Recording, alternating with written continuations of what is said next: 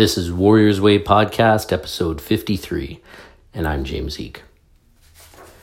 Do not forget that in whatever direction you're trying to disturb your opponent's posture, it's essential that the dynamic impulse should not be confined to your arms and legs alone, but must be, as it were, reinforced by the centrifugal force emanating from your lower abdomen.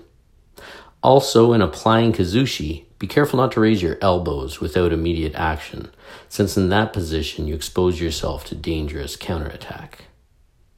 In connection with what has been said above, I cannot do better than quote some remarks made by Mifune, 10th degree, and the late Hashimoto, 9th degree of the Kodokan, on the execution of throws. It is necessary for you to realize the importance of full use of the body mechanism, from your little finger to your big toe. In this way, your power comes from the use of your weight, your abdominal muscles, and your shoulders. You must not use your arms or legs locally, but your whole body as a unit, getting your result from the abdomen or the tendon. For these results, it may be well to remind you of the importance of applying force longitudinally when pushing against something with a stick, it's very difficult to get any useful result by a lateral movement.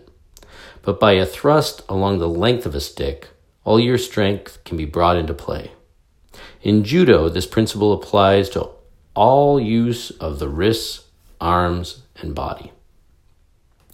Mastery of correct movement is all important in judo. Be careful when advancing or retreating, when turning to right or left, to rest the weight of your body on the so called leading foot. In actual practice or contest, the accepted method of movement, which in time becomes virtually automatic, is for one foot to be used as a leading foot while the other trailing foot comes up within a few inches of the leading foot before the next step is taken. On no account should your feet be brought very close together or crossed. And be careful to bring up your trailing foot not too close to your leading foot before your leading foot has taken the next step. Neglect of these precautions will impair your balance.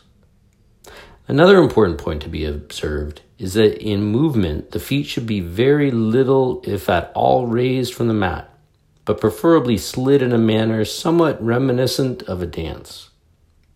And in connection with this important subject of movement, please make careful note of the following basic principle. When engaged in randori, or free practice, and your opponent tries to push you, do not push back against him. Instead, you should move backwards and try to pull him slightly more than he is pushing you, but without losing your own balance. Similarly, if your opponent is pulling you, contrive to advance against him a thought, although more rapidly than he is pulling you, but without losing your balance. Observance of this principle will facilitate your aim to break your opponent's posture or balance and thus expose him to your effective attack. Do not get discouraged if in the early stages of your practice you cannot successfully translate these principles into practice and indeed reflect that when you are sufficiently skillful to do so, say more often than not in practice or contest, with an opponent one degree below the Dan grade or black belt rank, you will already have qualified for the coveted black belt. Dogged patience and perseverance are just as important and necessary ingredients of your mental and moral makeup as are good health and strengthening of your purely physical equipment for success in your study of this fascinating art. And the primary object of countless repetitions of your chosen throws is to render the response to your opponent's every move virtually a reflex action. One other principle should be noted. Unless in the very act of applying a throw, hold, or lock, avoid tension and rigidity when grasping your opponent's lapel and sleeve in any of the natural or self defense postures already described. To adopt a simile, your arms should serve as chains loosely connecting you with your antagonist, or as an electric cable along which his impulses and contemplated moves may be conveyed to you at the moment of their inception. If you're always afraid of being thrown, especially in Randori, and although perhaps you may, if ever on the defensive, prove a difficult man to throw, you can never hope by such tactics to develop into an efficient judoka with ability to throw the other fellow. In the early stages of your training, it's almost inevitable that the bold essay of any new throw will expose you to the risk of a counter. Yet, if you are wise, you'll make light of this risk and will always go full out for every throw, regardless of the consequences. Once you're satisfied that you have detected a good opening, do not resist the impulse to attack, or in, a, in boxing parlance, do not pull your punches. Tai sabaki is an important factor in the throwing process. The word is composed of two characters. The first, tai, meaning body, and the second, sabaki, meaning literally management or judgment. But in judo context, text, the expression must freely rendered as the turning movement or action of the body, which must by a split second precede the throw. Here I shall quote with grateful acknowledgement from the valuable French Judo International, published under the patronage of the French Federation of Judo, part of an explanation of this all important principle given by the late Honda, a ninth degree of the Kodokan, as follows. In an overhead view, the line of the hips and shoulders may be likened to a bar turning about its center of gravity. If pushed at one of its ends, it will turn, and the only way to overturn is a push exactly at the center of gravity. A. If we suppose, however, that the bar is free to move and that its center can take up any desired position, not only at the middle but at either end, then by placing A outside the line of the thrust, its weakness is changed into strength. This is so for the human body. In judo, to give the maximum leverage, the turning axis for any throw is almost always at the end of the bar. This is about the shoulder or hip. The essential qualities of judo reside in the execution of throws with finesse, without the expenditure of strength, joined to an irresistible rhythm. Judo is never a test of strength and endurance, but par excellence of skill. So, this is from the book, The Manual of Judo, written by E.J. Harrison, and it was published in 1951. So, let's just back up a bit. So, in 1897, while working for Yokohama newspaper called the Japan Herald. E.J. Harrison started training in a style of jujitsu known as Tenjin Shinryu. After moving to Tokyo, though, he began training in Kodokan Judo. And then in 1911, he, E.J. Harrison, became the first foreign born person to achieve a black belt in judo. That's pretty cool. And by the way, an interesting side note E.J. Harrison also once interviewed Mark Twain in Vancouver, BC, where Twain conducted the interview from his hotel bed, which you have to admit is a pretty cool story in itself. Here in BC, we call that a skookum story. Harrison is an important person in martial arts history, not just for being the first foreign person to get a black belt and his unending interest in judo throughout the rest of his life, but for his writings on the art and what his accomplishments did for a slew of others. He virtually opened the door for many of those who followed in his footsteps, as well as laying the groundwork for the spread of judo outside of the confines of Japan. And there are so many like E.J. Harrison who should be far more well known than they are, if you ask me. If you've trained in judo, or even in Brazilian jiu jitsu for that matter, It is in no small part thanks to those early Western pioneers who traveled to Japan to learn and to help spread the art. And judo, like jujitsu, they're amazing martial arts in that they teach us how to use our bodies in a new and different and, to be honest, better way. You're going to learn about strategy. You're going to learn about your own power, both inner and outer. You learn not to meet force with force.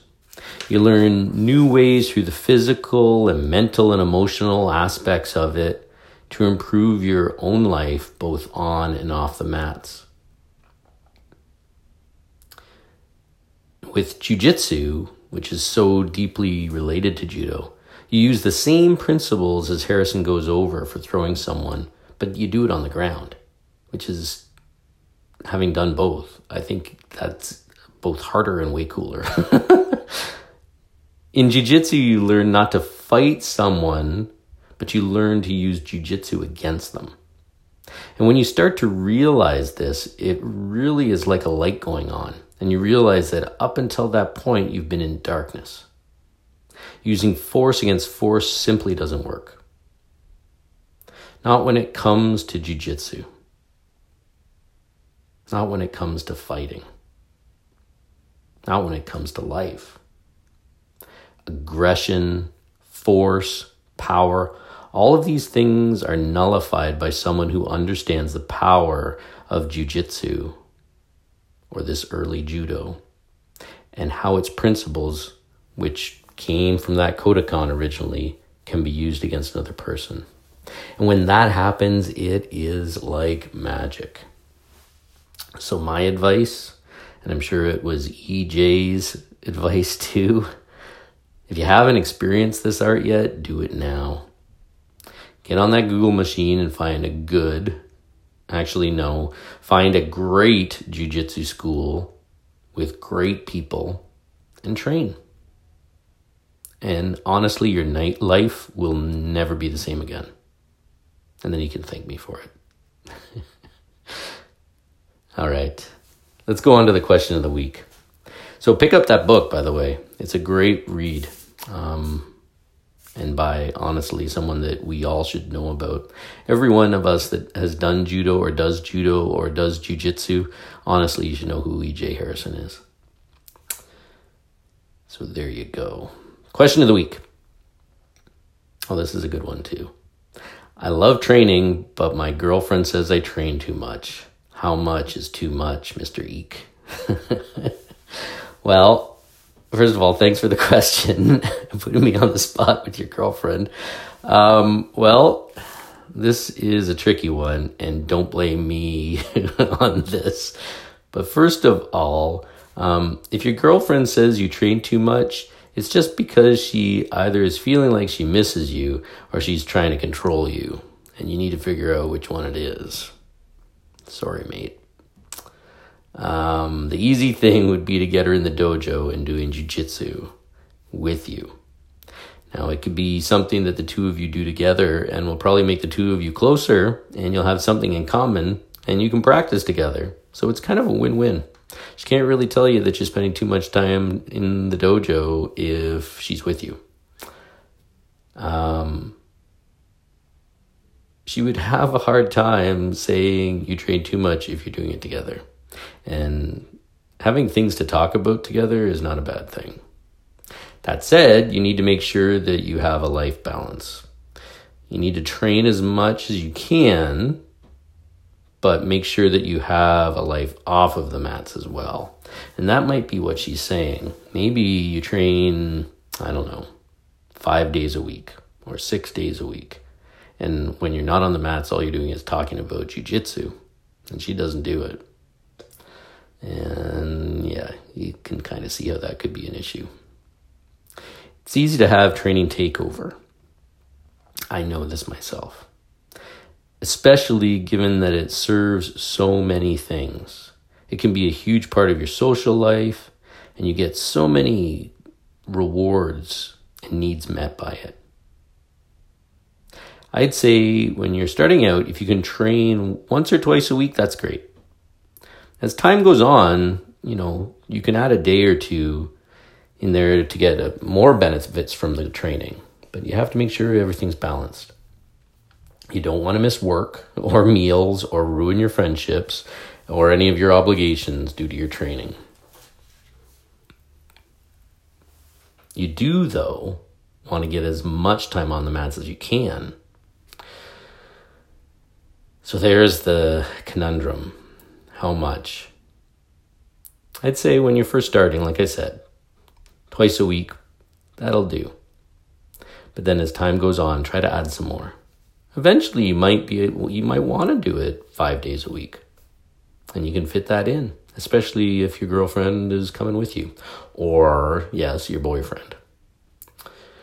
Um, to be honest, I'm the worst person to ask this question because I'm on the mats at least five days a week. I rarely take a break. I live and breathe my training, and it's been that way all my life. But I'm rare that way most people come to training later in life. I've been doing this since I was a kid. Uh, so it's a little bit different for me. It is kind of the cornerstone of my being. But when you come later in life, it's something that people do for fun or they do it for as, as an outlet. My life is my training, and my training is my life. So it's a little different. So you're maybe asking them asking the wrong guy, especially if you came to this just recently. But you need to figure out what your training means to you and how you can integrate it into your life in a way that works for you and all the things in your life. That said, I'd still try to get your girlfriend training. That is the easy button way out of your situation and onto something way better, believe me. And you know what? She's probably going to find that she loves jujitsu too. Because, um, yeah, I think that jujitsu is super important and it will only make you a better person. So there you go. Get her training. or at least take her out for dinner and a movie sometimes. All right. And I think that's where we'll end it for another podcast episode. Um, thank you very much for tuning in. If this is your first time, um, give a listen to the other ones, see what you think. And if you like these podcasts, please give it five stars on Apple Podcasts or wherever it is that you are listening to it. And if you could, give it a review. You know those review things, like you click on it and then you can actually type words. You usually have to scroll a bit. um, those things help. Um, and then the other thing, of course, is let all of your friends, your enemies, your colleagues, everybody know about it. Because the more people that listen to what we are trying to do here in getting the most from our training and our lives, um, the better that this podcast will be. And it's already got more legs than I ever imagined. I realized today that it was a year ago that I started this podcast. And I never thought that I would get as many listens on this thing as, as has happened. We're well over 10,000 listens already. Um, and that's all because of you guys. So thank you very much for all of you who've been listening all this time. For the newer folks, thanks for tuning in and spread the word. Um, and for all of you social media types, you can find me on Instagram, on Facebook. Um, the Instagram account is the Eek Academy. And I post stuff there for my martial arts school, but I also post stuff there for the podcast and, to be honest, for my life. Because I don't have 50 different accounts. Um, you can also find the Eek Academy of Martial Arts on Facebook. You can find Warriors Way podcast on Facebook. Um, we also have a Warriors Way podcast website um, that I've been posting a bunch of stuff on, so you can find some uh, some interesting stuff to read there. And I'll keep posting stuff on that as time goes on. Um, and then the last thing is if you like what all these podcasts are about, um, you know what? Like this thing is kind of totally free. So why not uh, give me the thumbs up by picking up a copy of one of my books? What? Books. Yeah, books. Um, I've written a, a few books, uh, two on the martial arts and training. Uh, one is called The Warrior's Way, surprise, surprise, and the other is A Wolf in the Woods, which I still have to get around to doing a podcast on. It was about an actual uh, run in I had out here in beautiful British Columbia when I was out for a hike and got into a fight with a wolf in the woods. Interesting thing that I don't recommend for well, for anyone. Um, anyhow, and on that cliffhanger kind of note, get out there, have fun, train hard, be a good friend, and live a great life. Thanks.